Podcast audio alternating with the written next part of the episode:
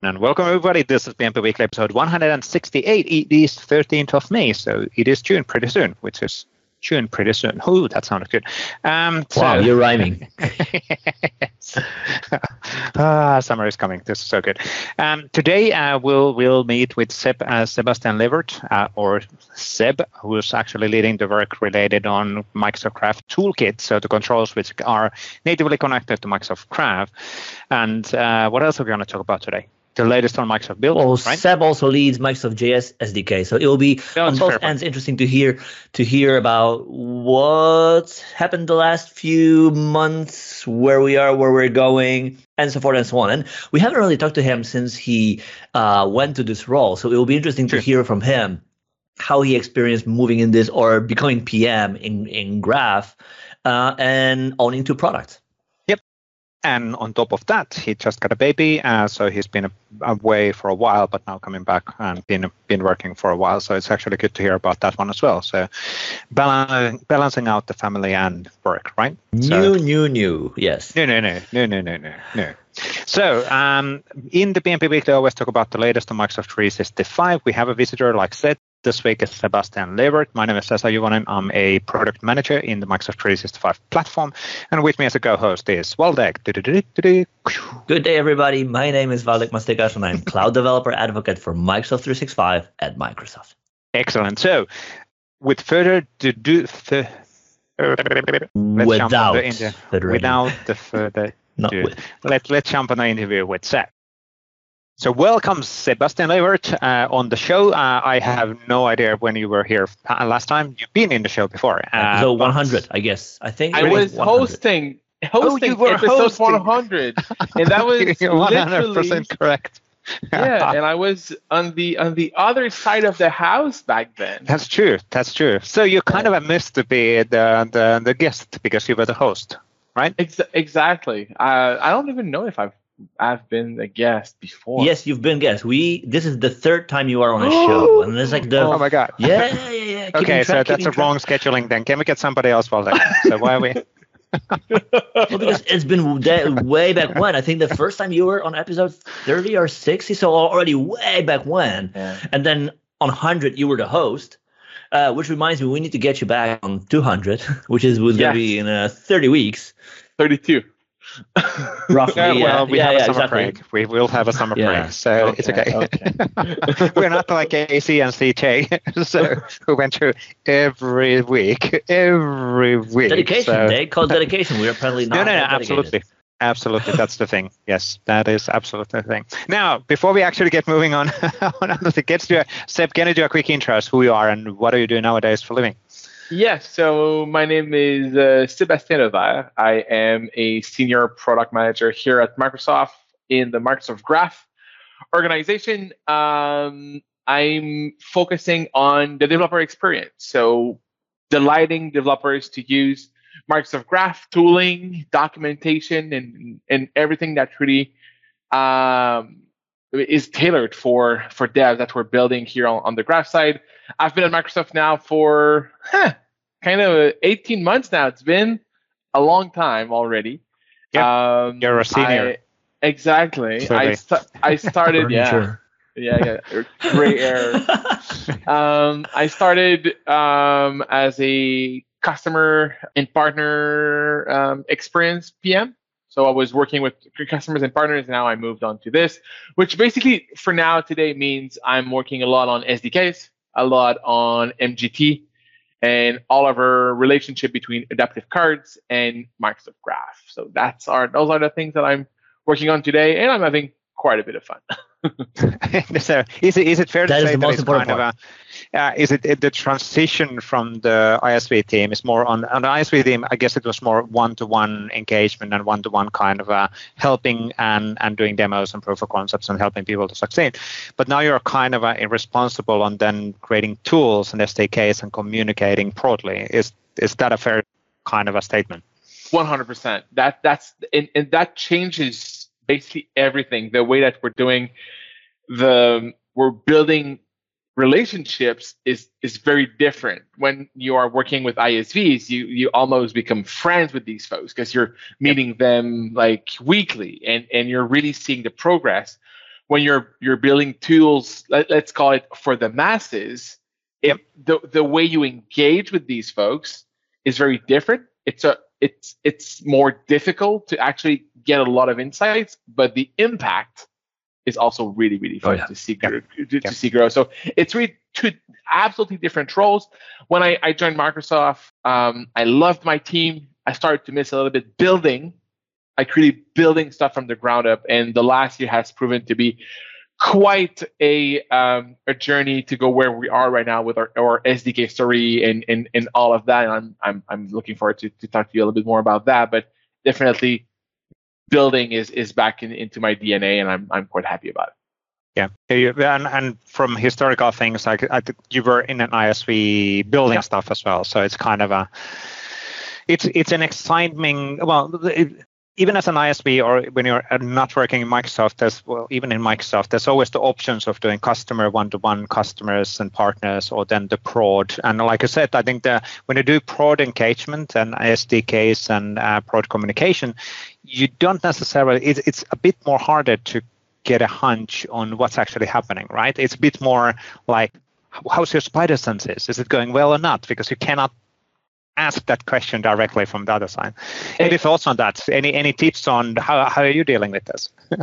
uh, data, data, data, data, data, data, data. It's to be honest, I was I would say that in my in my early career when I was doing product management, I didn't really I wouldn't say I didn't believe in data, but I was like always I have a close enough relationship with my customers and my partners that I can actually sense what like what we should be doing.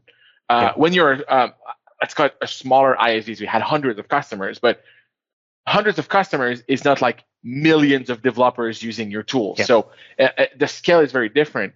Now, the one of the best source of data is well uh, uh of information is collecting that data and analyzing that data, and it's been um, uh, we have like amazing uh, telemetry on what we're, we're building and understanding the behaviors makes our tools better in the future because we can finally act on areas where we don't succeed or in areas where we see people dropping in our developer portal. People are not going where we want them to go meaning that the they don't get the va- exactly they don't yeah. get the value. So it's it's definitely um, one of the like my my advice is first try to to measure the right thing. Don't necessarily measure everything because not if not you're like in a notion of data where you don't really know how to measure that, but and measure correctly. Make sure that what you measure is right, because it's yep. easy to see data go a little bit uh, left and right. But once you have the data, I think you really ident like you will be able to identify patterns. You will be able to identify areas of investment rather than just okay we're we're gonna build this. It, it yeah. seems like on a, on a monday morning seems like the best idea i have so let's build this.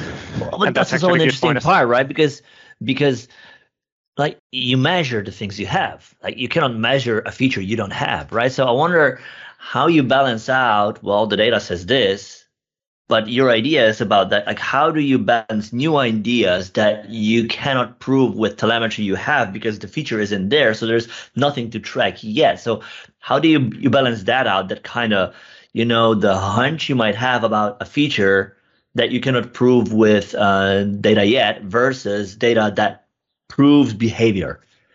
I, I think this is where my past in the relationship with partners and customers come into play.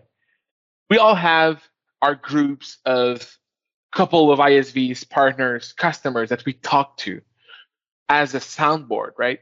Like, and and some of them are um, in the secrets of Microsoft, where we can talk about stuff that we are going to release in the future, and they're under NDA. And then when we, we can use that forum of people to ask very specific questions to get very specific answers, or we can also ask very broad questions with a hint of what we're thinking about and listen to the answer. And this is where you realize that real life is often not what you think.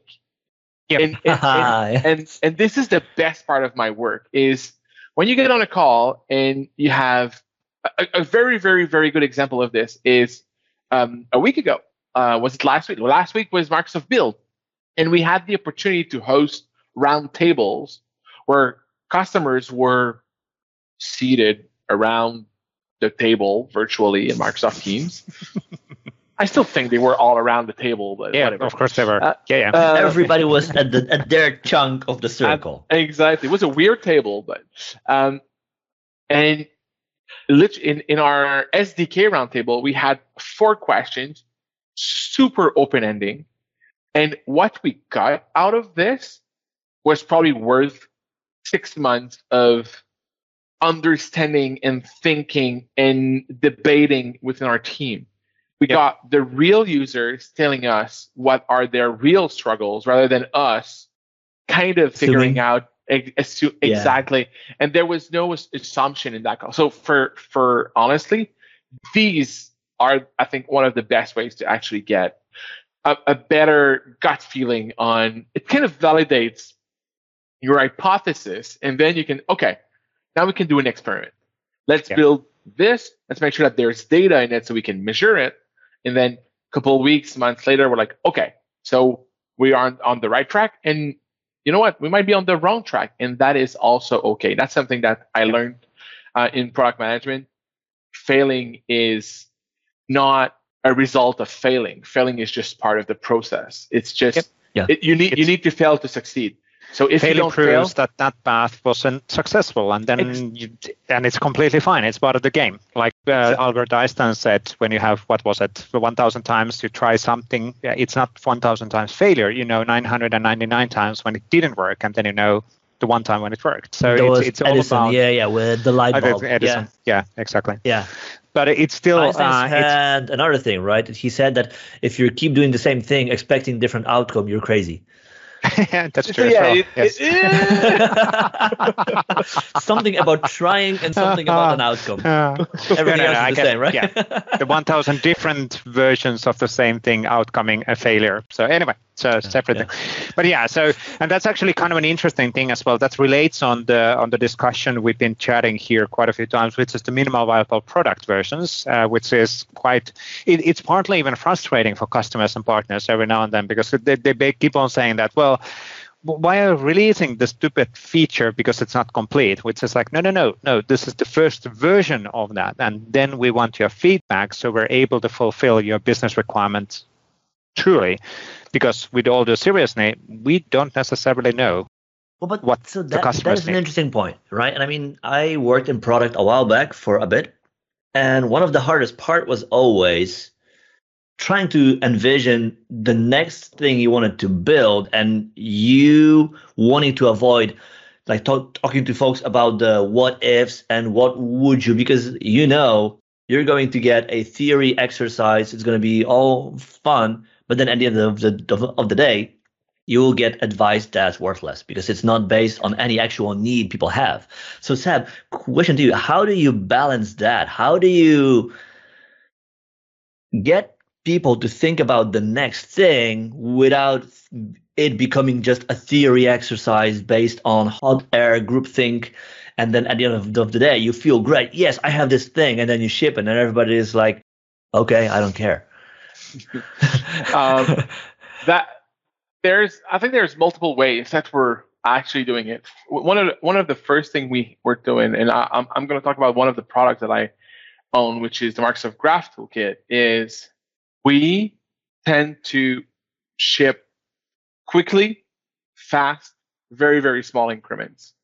Meaning that once I ship a new thing, I, I just ship like not even like sometimes I would not even call them V1. I will call them like experiments that you can use that are available, um, that are there, and then do this. Um, and then we can measure and we have the, the, feedback, especially in open source communities, where people come back and say, hey, this worked or this absolutely does not work. It you're missing all of this before it even becomes useful. Having these feedback loops is super important. But if you don't put that in front of the users, they won't do it. A good example of this is I can talk about our our our design for SDKs forever.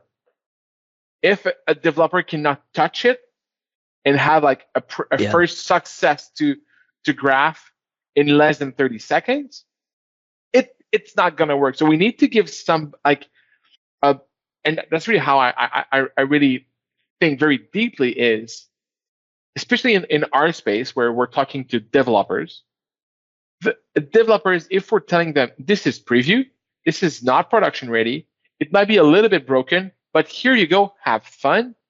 Mm-hmm. They're going to be willing to take a bet and test it out a little bit.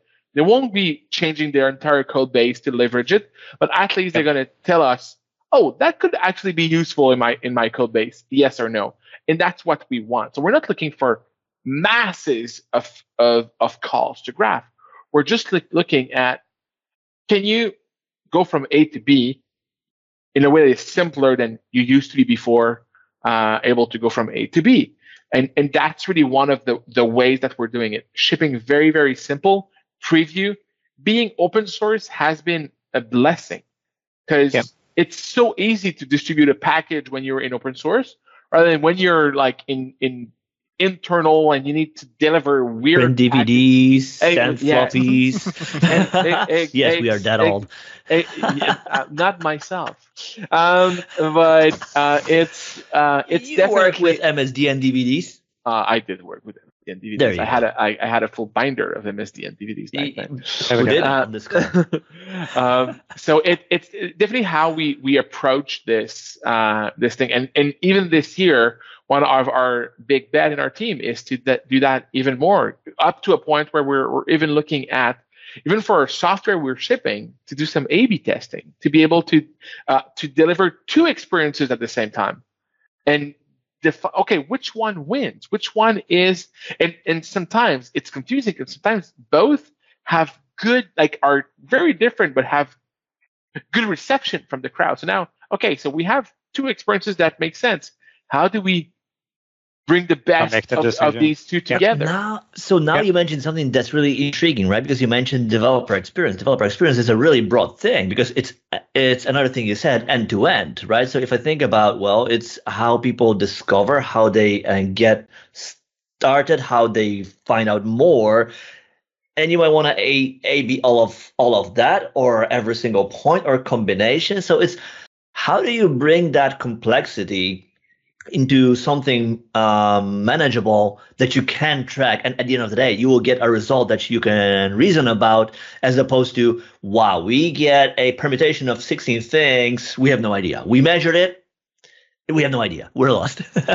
In, in in this case it's isolated experimentations. So we are going to say we want to improve this specific um, area where we think we can do better and then we're going to do an A/B testing on that. We would not be able to do an A/B testing of A to Z from the first time you land on graph.microsoft.com, which is our, our developer portal, to your first SDK call. Like this, this journey is such a long journey that we, we don't want to have an A/B testing in every single um, options there. unless it, we can make that call directly in the portal. You go there, you pl- press play, ta-da, that is your first call, right? Which is kind of it, can, right? It, we're actually we're actually looking at really interesting capabilities that are coming to our, our developer portal, where you're going to actually be able to do something very similar to that. To oh, really? That is so cool. Uh, but it's we want to do very very specific. We and we have to be deliberate in what we want to yeah. to measure we can we can improve everything. Everything is improvable. There's not an experience anywhere that is perfect. Now sometimes good enough is good enough. And that's something that we have to i'm a i'm a perfectionist. I always want to go like above and beyond on everything i do but sometimes is it really worth it? So yeah. this is the areas where we're looking at where are we losing folks? Where um, our developers are telling us this is really hard. How many times have you heard that auth is hard. uh, it, maybe once. Quite a few times. No, yes. no, no, no, no, Once. In, in, I know one person who says auth isn't hard. yeah, I know that person also, and even he says nah. Uh, yeah. So it's it's right it, there with DNS and regex, dentist visits. Exactly. well, I, I, know one guy that says that regex are easy. uh, so it's it's really that way that we're we're measuring and we're we're experimenting, and I think that what that's the way because we own the entire journey in our team.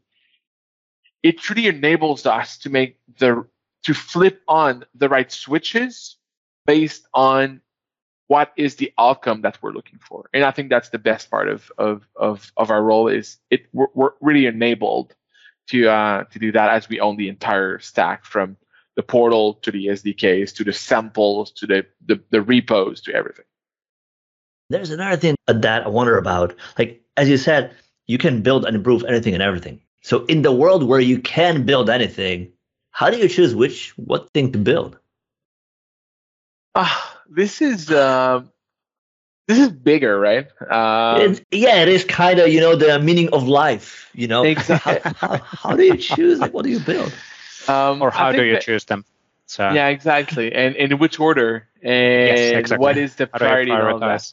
Yes. Um, I think you always have to remember who you're building for before you decide what you're building. Um, so when we're discussing with our our devs uh, that are using some of the tooling, we want to help them being more productive, being more successful. So that's how we start. When we think about a new product or when we think about a new experience, okay, that's we have to make this a thing. We have to make this more productive for the dev.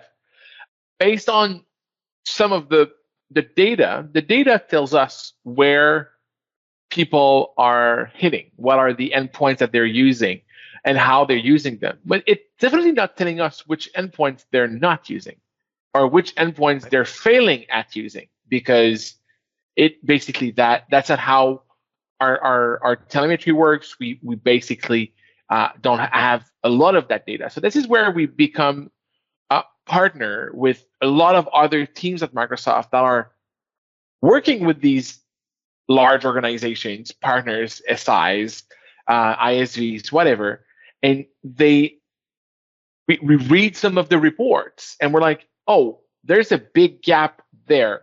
And we've heard it from this partner, this partner, this partner, this partner. We correlate all of that. We weight a feedback based on the number of customers, the number of, of tenants, or sometimes just the number of feedbacks, like specific feedbacks. When we're hearing from 25 different partners that we should have an API that calls into this product, we have to think about why do we get 25 feedback for this product. So yeah. um, for SDKs, that's exactly what happened. A lot of um, we're in a quest right now to renew our approach to SDK. You had um, uh, in the past you you discussed Kiota uh, with some of our, our RPMs, and Kiota is one of the promise that brings SDK on demand for any endpoints on Graph. And a lot of our partners were saying, my package, my SDK is so big and so broad, and the developers don't want to work with 6,000 endpoints. They want to work with the three endpoints we're using in our products, not everything. So we get the feedback that SDKs were too big, SDKs were too complex, there was too many endpoints. Now, what does it mean? Like this is where yeah. our work starts, and we decide, okay, this is a priority. It's going to help us internally be more agile in ways of shipping SDKs, but also it's going to empower developers to have more flexibility and agility in the way that they generate their own SDKs. And we went there. So it's it, there's also like we have to remember it, it for this we need to have part in our group. We, we need to be more productive at building SDKs also. So there's also a weight, some kind of a, a, a point system that, yes, internally, sometimes internal engineering counts in what we're deciding to build because if we help ourselves, we might also help our, our, our devs. And it's and it's interesting to see how the evolution is changing the challenge what you have in the Microsoft Graph. Because let's face it, a while back the challenge was not all of the APIs are in Graph, or yeah. only a subset of APIs are in Graph. Now, the API surface in Graph is just out of this world. You can too few APIs whatever. is bad, so, so, then we add more APIs. Now we have yeah, too many APIs. Like people, what? Yeah, exactly. Want? So now the problem is that you have so much APIs, so do you need to actually again uh, rethink the next step in the pipeline. So it's an interesting evolution and a maturity level change within the organization as well, which is probably quite interesting. Absolutely, and we're not expecting anything to slow down from a graph standpoint. Yeah. Like it, the graph, like we're seeing teams coming to our API reviews from everywhere around our organization on a daily basis, coming in and saying, "Hey, uh, we have a really cool API for Graph. Would love to get it on." And and sometimes this API is will will bring 180 new endpoints to, and yes. it also means 180 new methods and chaining patterns in our SDKs. And docs and users and scenarios and everything. Yeah, yeah. Eh, so so imagine when there's chain, chain effect, yeah. Exactly. And, and and and samples and and also something like, oh yeah, by the way, we're gonna do this. So we're gonna deprecate one of the APIs in beta. We're gonna replace it by another one, and this one will go to to, to V1 because with customers we decided this was better than the previous approach we had. Now, people have started to use it in beta, even though we say don't use that in production. You need to manage that communication, communication, communication. Exactly. Yes, exactly. Expectation so it, management. Yeah, yeah, yeah. And, and and it's A to Z. So it's it's not only the a, a big API. It's it's a big ecosystem to take care yeah. of. And I think that's what make, makes me the most proud of being in that team is the impact is is huge, but the challenge is even bigger.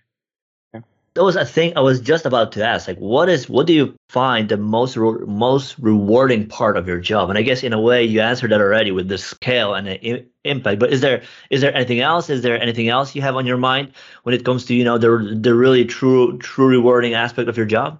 I think that the the and there's one aspect, and we've seen it um, uh, during build. Uh, seeing people or talking to people is is definitely where I see the most rewarding aspect of it. Is somebody came in, said, "I'm a researcher." It's not necessarily the the the, the crowd we're uh, we're targeting or we're aiming at. Usually, like I'm a researcher. Yep.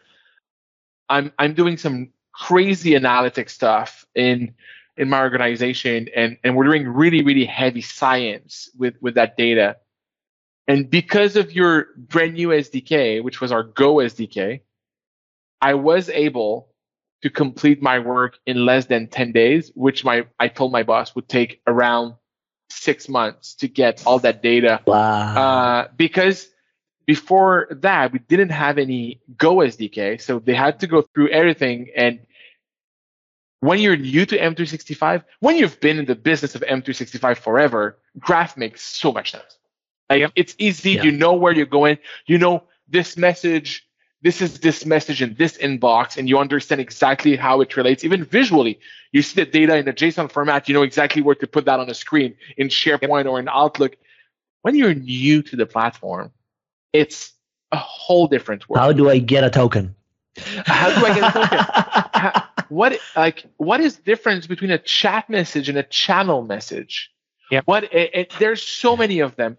And within 10 days, they were able to deliver what they wanted. And they actually did a testimony during our our, um, our roundtable just oh, to say, hey, cool. folks, thank you so much. We were able to do that. And it was based on the needs of we don't have a Go SDK. Go is becoming very popular. We're getting demand from even from internal Microsoft. We're getting demand from for, for Go, and we're we're getting it also from, from partners. We delivered it within six months.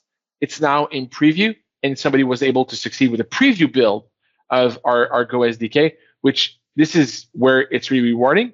And I'm taking the, the credit. It's not even my product. Like it, it it's a product that is managed by um, another team member on my team. It's Maisa that, that handles that. And but just the fact that our SDK story now empowers people, I think this is where uh, it's the most rewarding.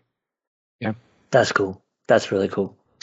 So on the on the on the SDK, we touched the SDKs. We talked about the the Graph tool. Can you talk about a bit about what does it mean that you're leading SDK and a Graph toolkit work? What we talked about the fact that it's a lot of meeting, coordination of things, data analytics, but in practice, if there would be any youngsters out there who would be looking into, I want to be a program manager in the Microsoft Graph. When I grow up, I want to be Seb. Yeah. No, no, don't be sad when you grow up. be, be, be, like be more like Waldek or Vesa, but don't be like me. Um, but we're not building a product. At least I'm not. I, that's a that's actually a good question. I think the first thing you have to, I think what is being a product manager is to be able to feel empathy for your audience and try to deliver the value that they're expecting or that that that, that they need to be more productive. Um, and that is even in, in technical audiences, it, which is mine. Like I'm, my audience is developers. But if you are, you want to uh, aim at accountants or or any other type of roles or whatsoever, basically, if you can put yourself in the shoes of your audience and you love to understand deeply what they're doing, why they're doing it, how they're doing it, and if you have a mission of making them more productive or making them focus on the thing that that matters. And that's one of the things that we we we think in the sdk world is there is no sdk developers they're using an SDK because they want to do you, something like, There are people who build an SDK. Yeah, yeah. but this is a very, very limited like pool yes. of folks. But when uh, a developer is using one of our tools, is because they want to do something else. They want to build a tool that will empower every single employee in their organization to be more productive. And this is where this is like it's kind of the flywheel flywheel effect. When you empower one person, usually it, it just starts, it spins, and everybody gets more productive. And I think if you're into helping the others, you have like, you love tech. I think being a product manager, you need to love some aspect of tech because I think that's what you're building in the end. Yes, there are meetings. Yes, there are emails. There's are countless uh, chat messages. Yes, there are uh, challenges with time zones because you're working here. We're working in three different time zones, some in Europe, some here in America. But you know what? This is actually for me. That's the other side of it, which is the beauty of it. It it it it makes you meet tons of people from around the world, especially in an organization like Microsoft, where you just meet people from all around the world every single day. You empower your users. You have fun at work. I think that's what a product manager is, and that's why you want to become a, a product manager. Yeah. You yeah. mentioned you mentioned something that like you want to be on a mission to help others, and that makes me think. Especially these days, we see a lot of uh, impatience. You want to do something, like you want to watch a movie, there's streaming service on and it's there. Like we don't need to wait. We barely need to wait for anything at all. How does that relate to you being on a mission? Because a mission to me is something like longer term thing. It's not a week, it's not a month, maybe not even a year. To what extent do you need to say, like, hey, I have this ambition in my head and I'm okay that that's going to take two, three, five years, maybe a career even to fix that, but that's okay. I'm going to commit to it. Sure, along the way, we will have wins. Maybe we will lose some, but I dedicate myself to this as opposed to you know, I'm going to do this thing, six months, well, I'm bored, I'm going to do another thing. So, to what extent do you need to have that commitment, or like, does that play a role? It 100% plays a role. I don't think you can. When you join a team, and you might be new to even to the mission of the team, right? Sometimes you you, you land in a team and you're like, okay, I'm brand new, I'm a fresh grad, uh, I'm totally new to that product thing. I think you need to embrace these the, the vision the culture the, the the mission of that organization and i think every single decision move product feature that you're shipping should play a role in that bigger mission but don't think, and especially don't stress that or don't overstress with the fact that what you're building right now might be a drop in the pound. Uh, but you know what? It's one drop in the pond that is one, and then somebody else will put one, and then somebody else will put yep. one. And at some point, you're going to get a, Big a pond. small a, a, small pool, and then it's going to be it's, it's going to be bigger and bigger. It's going to get and, yeah exactly. And, and it's you know the, what? the snowball effect, so ex- to say. Ex- exactly, and play a role and be proud of it.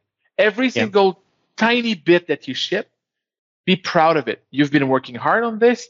There's a like when when I ship a feature, there's probably 25 teams around me that are also somehow part of that feature that we need to celebrate. Be loud, be bold, talk about it, be uh, collaborative with your folks, uh, and I think that's how the mission is reminded to everybody, and how and, and that's how you basically say, this is how I embrace my mission. This is how I move forward with that mission that we're going to achieve at some point. But usually, a mission, it's hard to like a good like the, the Microsoft mission.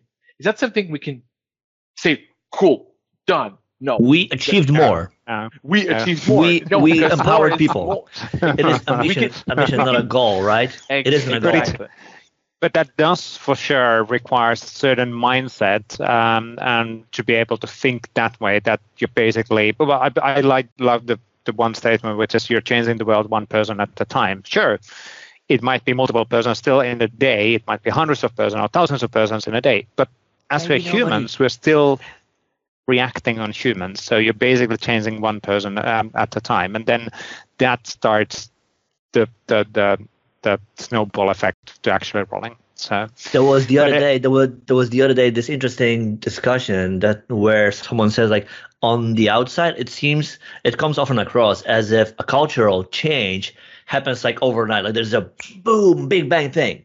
In reality, yeah. it happens one discussion at a time.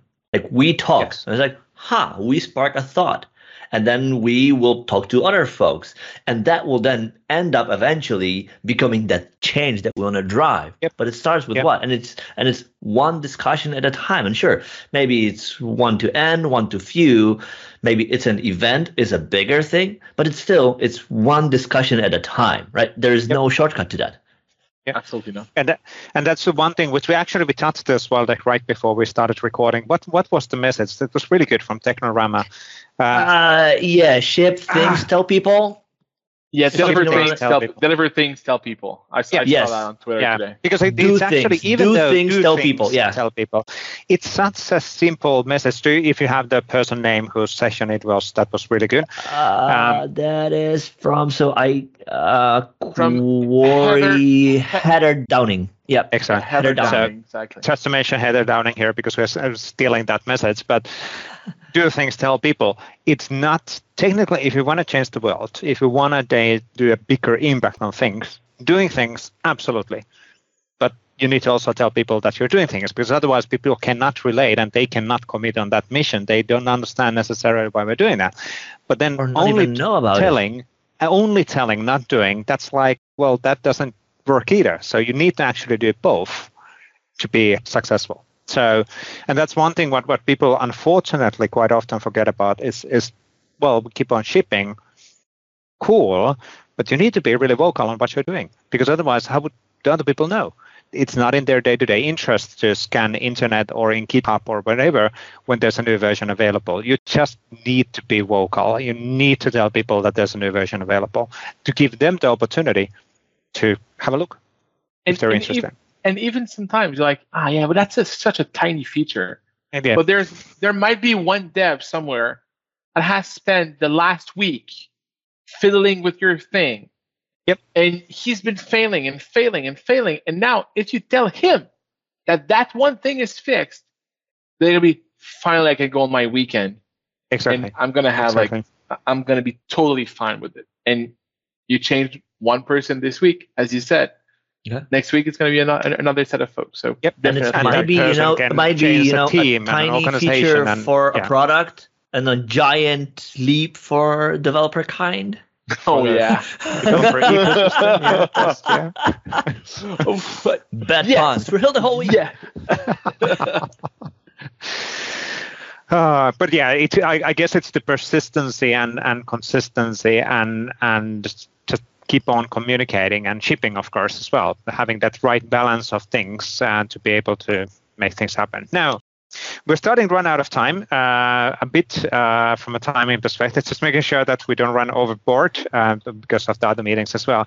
Now, what's going to, anything interesting, what's happening on your uh, world, uh, Seb, during this week? What, what's happening? Anything what you can talk about? Now oh that the build is done, you can just go and relax, you know. There's there's a little bit of that, to be fairly honest. Uh, there's that. This week is a uh, a very interesting week. Um, um, we're we're gonna probably close on our planning for the next semester yep. uh, um, on the Microsoft Graph team. So that's really really cool. Now that we had all the feedback we needed, not we needed, but all the feedback we got from Build, super useful to infuse that feedback in some of the plans that we want to to ship. Uh, so definitely that's going to be this. I'm going to also prepare myself to travel.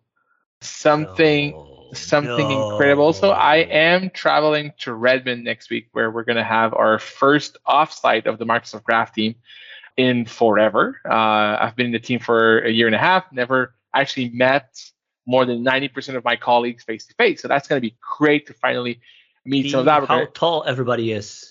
Exactly. I was there's that. I was last week. It was I don't know how I came with that, but I was saying finally I'm gonna put I'm gonna be able to put smells on faces. Uh, usually you, you would put like face on names, but now we have the face. So but this is more polite to say a scent. Scent. Yeah, yeah, yeah, yeah, yeah, yeah. There we go. That's my French background that uh, mixed words.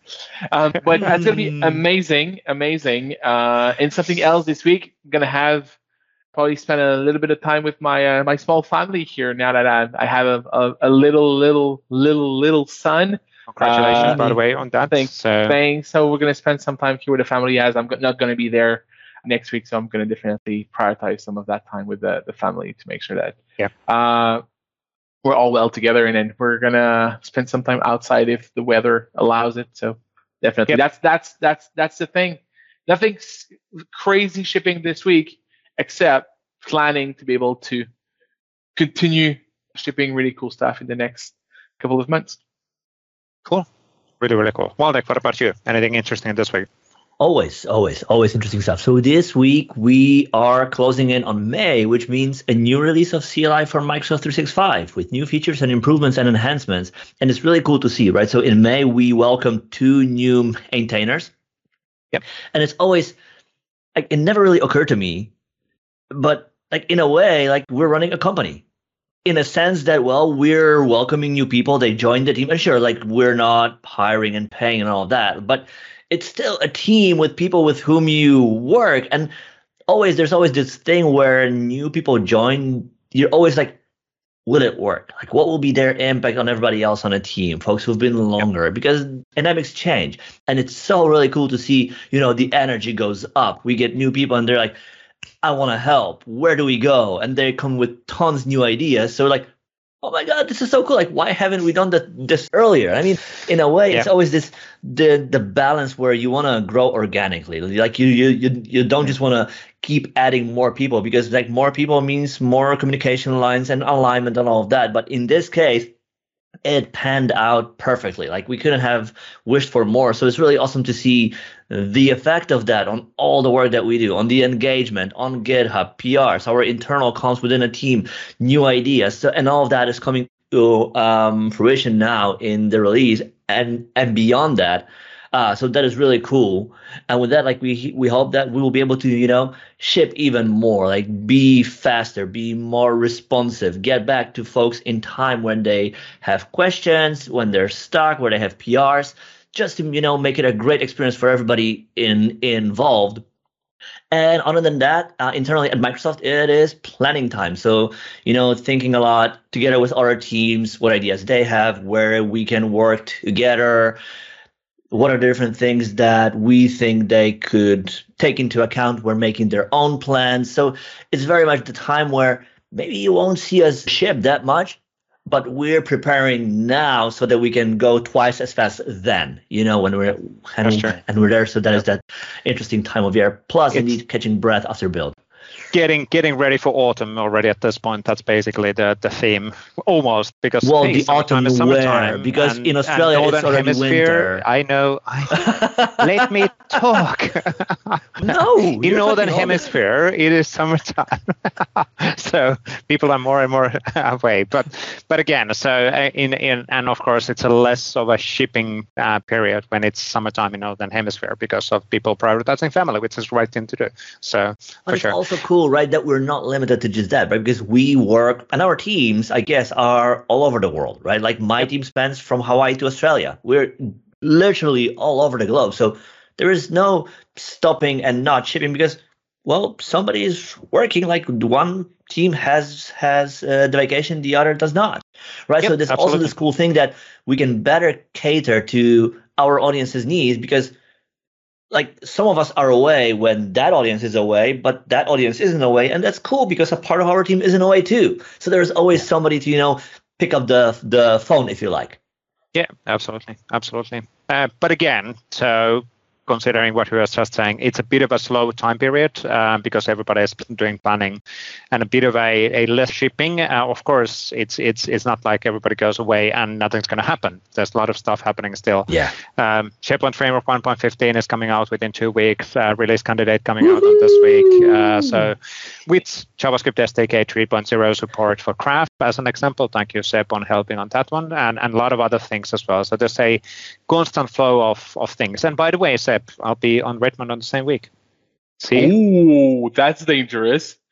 and you will not have any time to see each other because meetings. That could be the case as well. So uh, it's just realities of life as well. At, so. least for a coffee. I know Vesa will be there. Will be awake early because of that like uh, jet lag. So we'll we'll just catch up like at 6 a.m. for a coffee.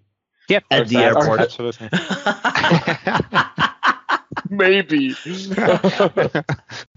but yeah, so um, but that's next week. That's not this week. So, um, but let's see. I'm, I'm, by the way arriving on Tuesday, flying out on Friday. So it's it's been two and a half years everybody. since I've I visited office for a while. So you still have a desk.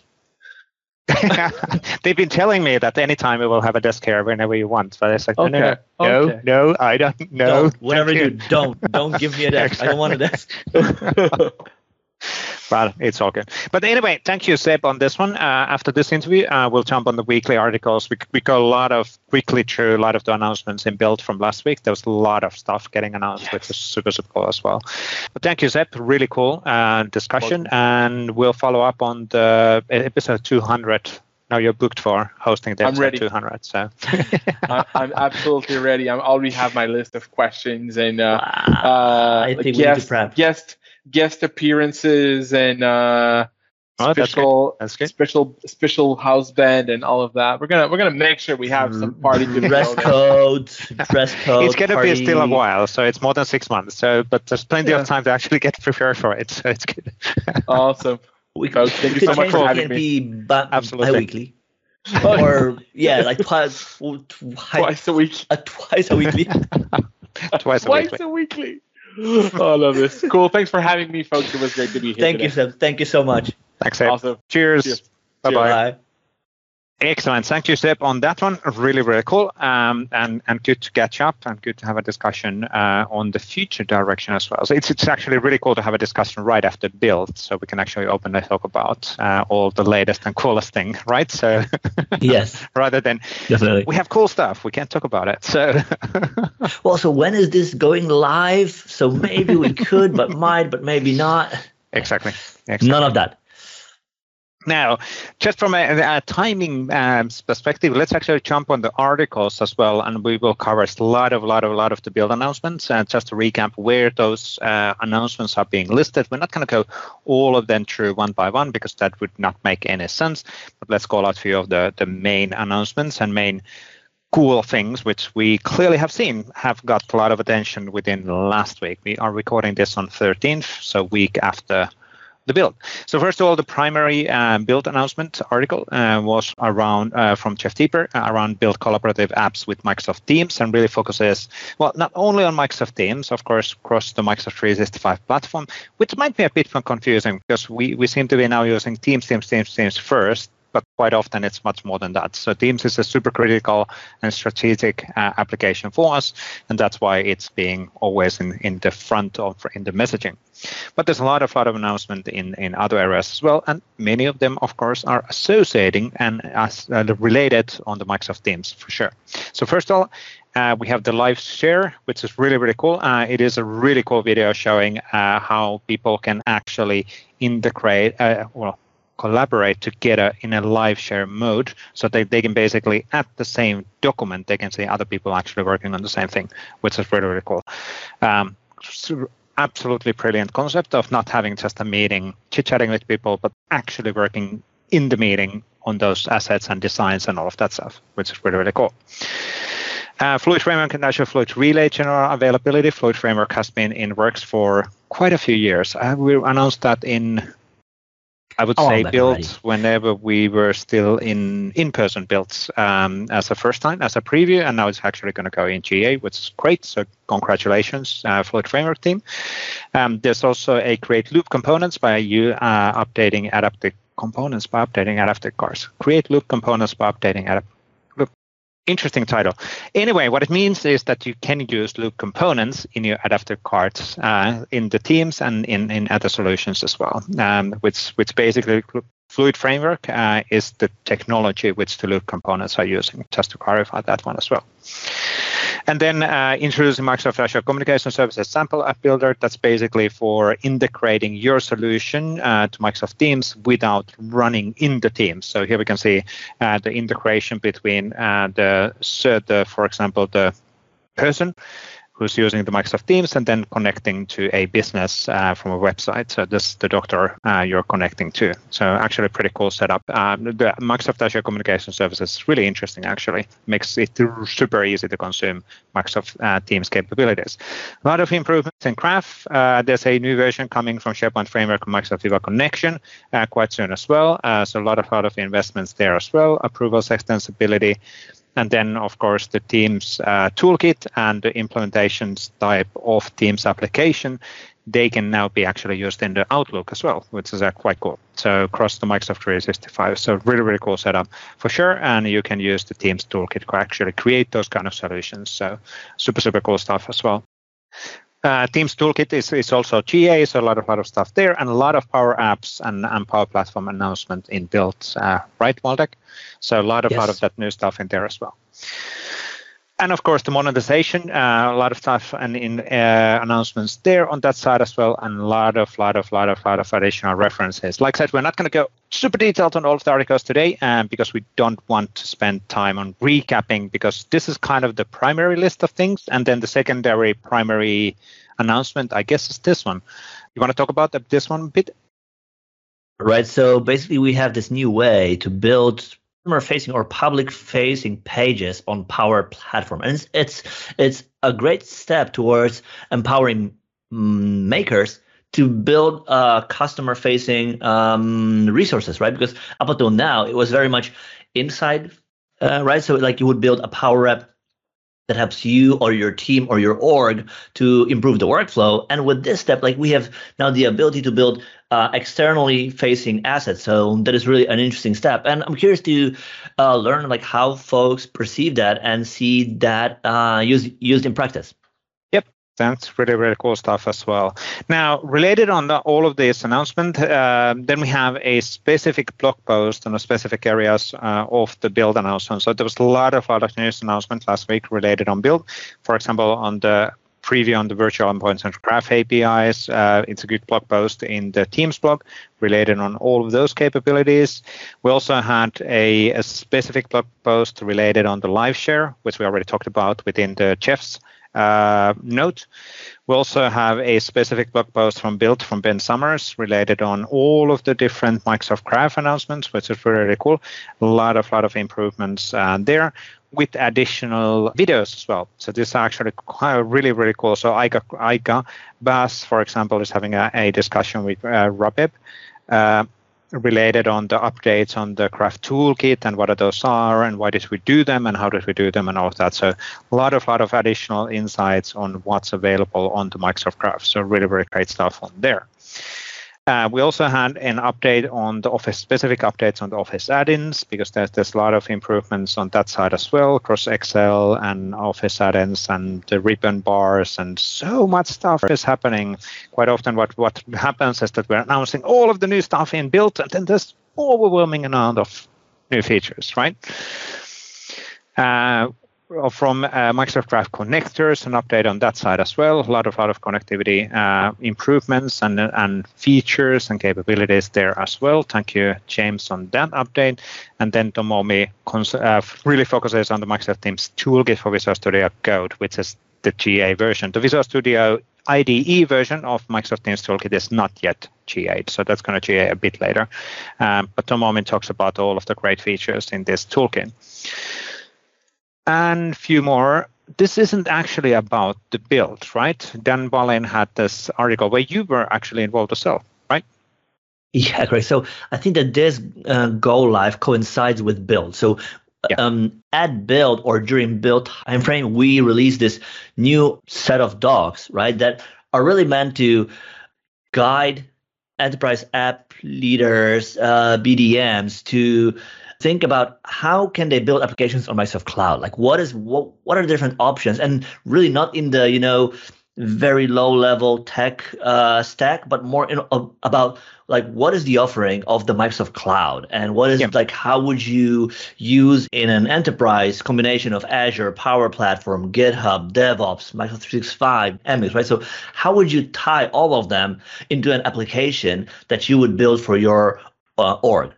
Yep. So this is a very interesting set of uh, docs that are meant more as a guidance in thinking and how would you architect that and not really like specific things for devs with code examples so we hope yeah, that, exactly. that, that this exactly. will help that audience envision more applications that they could build on the microsoft cloud Absolutely, because like we talked so many times, it's not necessarily the developers making decisions on what are we build. It's the architects and technical decision makers, and that this is the audience. That's the audience for this article and this this document. Well, yeah, and I mean this could even go to CIOs, CETOs, right? Who Absolutely. want to Absolutely. understand more of technology stack and how they can get really the benefit out of the Microsoft uh, Cloud for yep. building apps for their org. Yep, absolutely makes perfect sense. Really, really cool stuff. And then uh, we had this book of news. Uh, so every single year in Microsoft Build, uh, we release also the book of news because there's like hundreds and hundreds and hundreds of announcements. What happens quite often is that it's really, really hard to follow up on all of the different things which are getting announced. And book of news is basically uh, the one go-to asset of having everything what is announced within the Microsoft build, which clearly is a lot of things. So, but that's really, really good assets to, to actually go through as well. Now, on the list formatting side, we, we had Tetsuya had a blog post uh, in uh, Microsoft 365 platform community blog related on uh, view the contents of a file with the preview card. And this is really, really cool uh, list formatting. Uh, so basically, not a pop-up, but a panel kind of a pop-up. It's not a Windows pop-up, but a panel pop-up uh, in the window uh, in the files to be able to preview what's in inside of specific file. That's a really really cool layout. So for sure, it is. And that's of course available in the GitHub. Now, the Markus Moeller had a new blog post around Teams meeting apps. Exactly. So a new sample ar- around Teams apps that are made for uh, use in meetings. And this time around, it's about voting. And, and I think, if I'm, I'm not mistaken, it's about using the stage view to uh, how can you vote on movies. I think that it, and that is the use case here. And again, it's a great example that goes really deep into the code, showing exactly the code you would build and write. So these are really great if you're looking into uh, either building an e-meetings app for Teams, or you want to experiment, or you want to have a sample that you might show others uh, these articles Markus are really great place to start because they show that in practice. And I think there's always a sample available for you to pull in and try. So these are really, really Absolutely. great. Great stuff once again, Markus. So thank you for that. And then Peter Venstra had a blog post related on create an app using a new image import uh, in Power Apps. And this was one of the announcements uh, from Microsoft Build, where you can actually draw a, a file and draw a drawing, which is basically uh, then being scanned inside of the Power Apps. Um, so you can actually t- kind of a mimic or draw a mock-up of your application in a, a paper, and then you can scan that to be a real application in the uh, Power App. So kind of a cool, really, really cool uh, feature of getting started on things. Uh, so cool stuff, really cool. And then Stefan had a new blog post. Exactly. As explaining so in SCSS that you use in SPFX, there's this ability that you can I- import uh, other style sheets with tilde, right? So this character at the front of the path and he explains what it's for, how it works, when you would use it. So if you work with SPFX, there's definitely a good thing to know, even though you might not use it immediately. Yeah. It's good to keep in the back of your mind why it's there, what it's for, so that in case you need it, you can use it. Absolutely, absolutely. And then we had uh, our Paolo Pialorsi had a new blog post related on using PnP placeholder controls in the SPFX solution. And placeholder control is basically the control which you can use easily to provide these kind of controls and, and messages and all of that stuff when when you're adding the web part on a page. Um, there's a there's a version actually if I remember correctly, there's a version out of the box on this, but then this is more advanced to do a different kind of configurations uh, as a control for the web parts and tabs, which are using the SharePoint framework. On April's side, there was a new video as well.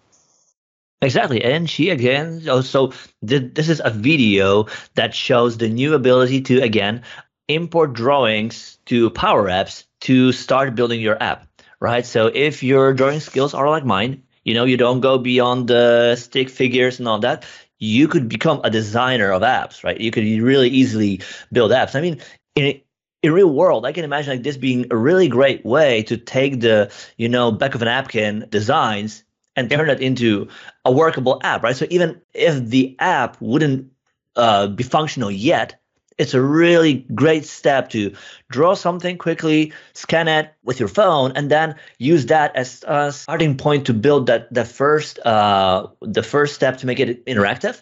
And with yep. that, have something that is closer to the finished app eventually, because oftentimes it's so much easier to envision how it, it will work than just talk to to a napkin, right? Like, hey, like yep. imagine this would move. Like, like you cannot always see these interactions. So this is a really great way towards making it easier to prototype, really. Yep, absolutely, absolutely. It will certainly speed up the proto- prototyping um, of things and proof of concepts and proving that things are you know workable. So really, really cool stuff. And then the final uh, final uh, video from Shane Young. Uh, is around AI Builder, invoice processing for Power Apps, and uh, Power Automate. So how do we actually integrate a bit of a artificial intelligence uh, on handling uh, the files as the files are coming in? In this case, we're using uh, the scenario is around the files within a SharePoint. So we're basically adding a file in the SharePoint, then we are scanning the file, we are automating the, the creation of the attributes and detecting the values and then doing approvals of the, all of that. So really, really cool stuff and a cool looking application for sure. Um, really nice looking UI. We're getting there. It's getting better and better actually with Power Apps. Cool. Anyway, that's all of the video, uh, or not videos, that all of the articles this week. Uh, primarily, really focusing on the on the Microsoft Build. So a lot of new stuff uh, there on the Microsoft Build side. Um, and please, please, please have a look on all of the Build of news, all of that stuff as well. Um, but considering the the long discussion with Seb, I guess it's time to close up for this one. We'll come back with a, another Blame it on Seb, right? yes. but we'll come back with a, a PnP Weekly uh, within a week. So see you later. Thanks for watching. Please use hashtag PnP Weekly in Twitter uh, to be able to catch up on what you're doing as well. Thank you. Cheers. Bye.